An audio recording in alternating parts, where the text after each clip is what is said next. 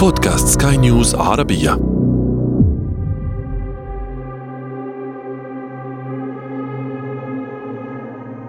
في مايو من عام 1994 أصبح نيلسون مانديلا أول رئيس أسود لجمهورية جنوب أفريقيا.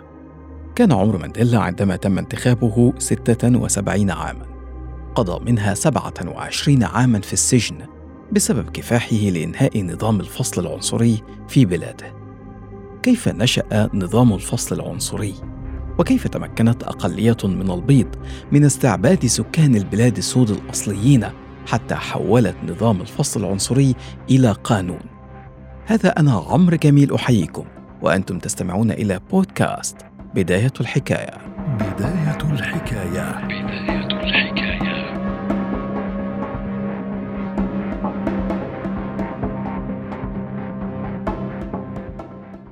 لابد أن مستمعي بداية الحكاية يعلمون الجزء القادم.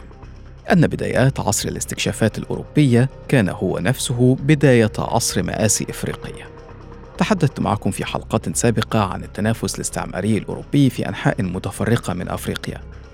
ولعلكم تعلمون أيضا أن الإنجليز وصلوا متأخرين عن قوى أوروبية أخرى. سبقهم البرتغاليون والهولنديون والألمان والفرنسيون أحيانا. وطبعا كان اكتشاف رأس الرجاء الصالح نقطة محورية. في ذلك الوقت كان الأوروبيون يعتقدون أن إفريقيا لا تتمتع بخيرات كثيرة يمكن استغلالها، فظلت إقامتهم قرب الساحل. ومع الوقت اتجهوا شمالا وبدأوا في اكتشاف الأراضي الكبيرة والمزارع ووجدوا أن استغلال إفريقيا يمكن أن يحقق لهم موارد جيدة. استغلال البشر الأفارقة وبيعهم كعبيد من ناحية واستغلال الأرض أو خيرات الأرض يعني من ناحية أخرى. لكن أيضا في ذلك الوقت كانت أعداد الأوروبيين خجولة. لم تزد أعدادهم عن بضعة آلاف في بدايات القرن الثامن عشر. لكن مع دخول الإنجليز محل الهولنديين في بدايات القرن التاسع عشر تغير الوضع. تغلغل الاستعمار إلى الداخل أكثر مبتعدا عن الساحل. وكان التغيير يمس كل شيء. يعني ليس الجانب الاقتصادي فقط. يجب الإشارة هنا أيضا إلى أن الأوروبيين الذين جاءوا في البدايات كانوا أشخاصا عاديين أبناء الطبقة المتوسطة أو حتى الطبقة الدنيا الذين أرادوا تجربة حظهم في مكان جديد. وبالمناسبة أيضا أن بعض من هؤلاء تزوج من السود فنشأت طبقة جديدة بل ونشأت حتى لغة جديدة هي خليط من الهولندية والفرنسية واللهجات الإفريقية وهي التي ستعرف فيما بعد بالأفريكانا.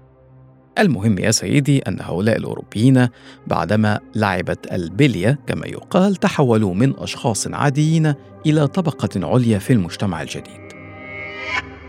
في تلك الفترة أيضا بدأت ثروات إفريقيا تظهر أكثر وأكثر. الذهب والألماس، لكن وكأن خيرات إفريقيا كانت نكبة على الأفارقة، كانت كل ثروة جديدة تحمل معها ظلما جديدا. ازداد الجشع الأوروبي والرغبة في عدم اقتسام هذه الثروات مع أهل الأرض الأصليين. وأعتقد أن ترسيخ مفهوم التفوق لدى البيض والدونية لدى السود كان العامل المهم هنا لأن الندية كانت ستعني أن الأفارقة سيطلبون حقهم من تلك الثروات. ومن هنا بدأت تتشكل معالم نظام الفصل العنصري قبل أن يتحول إلى نظام قانوني.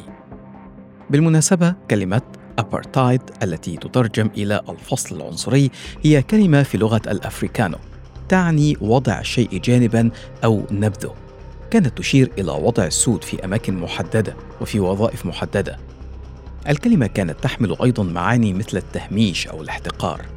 وحين تفكر تجد أن التمهيد النفسي إن جاز التعبير كان مهما جدا للرجل الأبيض لاستغلال الرجل الأسود في موطنه بإشعاره أنه أقل كفاءة. أقل ذكاء أقل قدرة.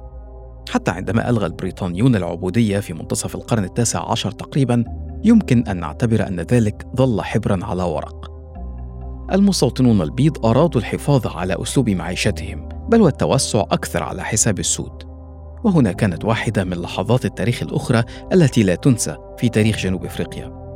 مواجهة بين المستوطنين البيض ومقاتلي الزولو على ضفاف نهر ناكوم معركة غير متكافئة بين نحو 15 ألف من الزولو السود بأسلحة بدائية يقاتلون بضع مئات من البيض مسلحين بالبنادق.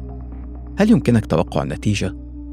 بحسب الموسوعة البريطانية فقد انتهت المعركة بمذبحة للزولو. ثلاثة ألاف على الأقل قتلوا وملأت دماؤهم نهر نيكوم فتحول اسمه إلى نهر الدم. أما خسائر البيض فكانت والعهدة على الموسوعة البريطانية ثلاثة مصابين بجروح طفيفة. الأخطر من نتيجة المعركة عسكريا أن المستوطنين البيض اعتقدوا أن انتصارهم تم بدعم إلهي وأن الرب اختارهم للعيش في هذه المنطقة على حساب المتوحشين السود. وهكذا بخليط من الطمع والإحساس بالتفوق والإيمان بالدعم الإلهي والنظرة إلى الآخر بدونية ترسخت فكرة الفصل العنصري. طبعا هنا قد يطرح سؤال وماذا كان يفعل السود؟ قوة عاملة رخيصة. فأمام قوة عسكرية كبيرة متمثلة سواء في السلطة البريطانية المهيمنة أو المستوطنين البيض من الجنسيات الأوروبية الأخرى والمسلحين جيدا وبعملية تحقير مستمرة تحول السود إلى قوة عاملة رخيصة لا حقوق لها سوى العمل. يسكنون في مناطق معينة ولا يحق لهم الوجود في مناطق البيض. طبعا غني عن القول إن حقوق مثل جودة السكن أو العلاج أو التعليم كانت غير مطروحة للنقاش أصلاً يعني لو صدف أن منطقة ما اكتشفت بها ثروات معينة أو قرر البيض إقامة مستوطنة لهم فيها فسيعني ذلك تلقائيا أن يحمل السود أنفسهم من سكات للانتقال إلى منطقة أخرى. أين؟ لا يعنينا. المهم أننا كبيض لا نريد أن نرى وجهك الأسود في منطقتنا إلا كخادم طبعا. يعني بالمختصر أن نظام الفصل العنصري كان مطبقا بشكل ما قبل أن يتحول إلى قانون. نعم، تحول إلى قانون بعدما فاز الحزب الوطني المؤيد للأفريكان بالانتخابات في منتصف القرن العشرين الأفريكان إذا كنت قد نسيت هم البيض الذين جاء آباؤهم في البدايات وأنشأوا مستعمرات وأصبح لهم قوة ووجود وحتى لغة كما ذكرت لكم من قبل وبحكم القانون الذي سنه الحزب الوطني صنف سكان جنوب إفريقيا إلى أربع مجموعات عرقية هم البيض والهنود والملونون والسود. والسود طبعا الذين هم سكان البلد الأصليون في ذيل القائمة. حدود معينة للسكن لكل مجموعة وتجريم العلاقات الجنسية بين المجموعات العرقية المختلفة. وإلزام الحصول على تصريح مرور لكل أسود يزيد عمره عن 16 عاما. وطبعا منح القانون قوات الجيش والشرطة والقضاء سلطات واسعة لقمع أي حركة احتجاجية وسجن المعارضين أو التخلص منهم.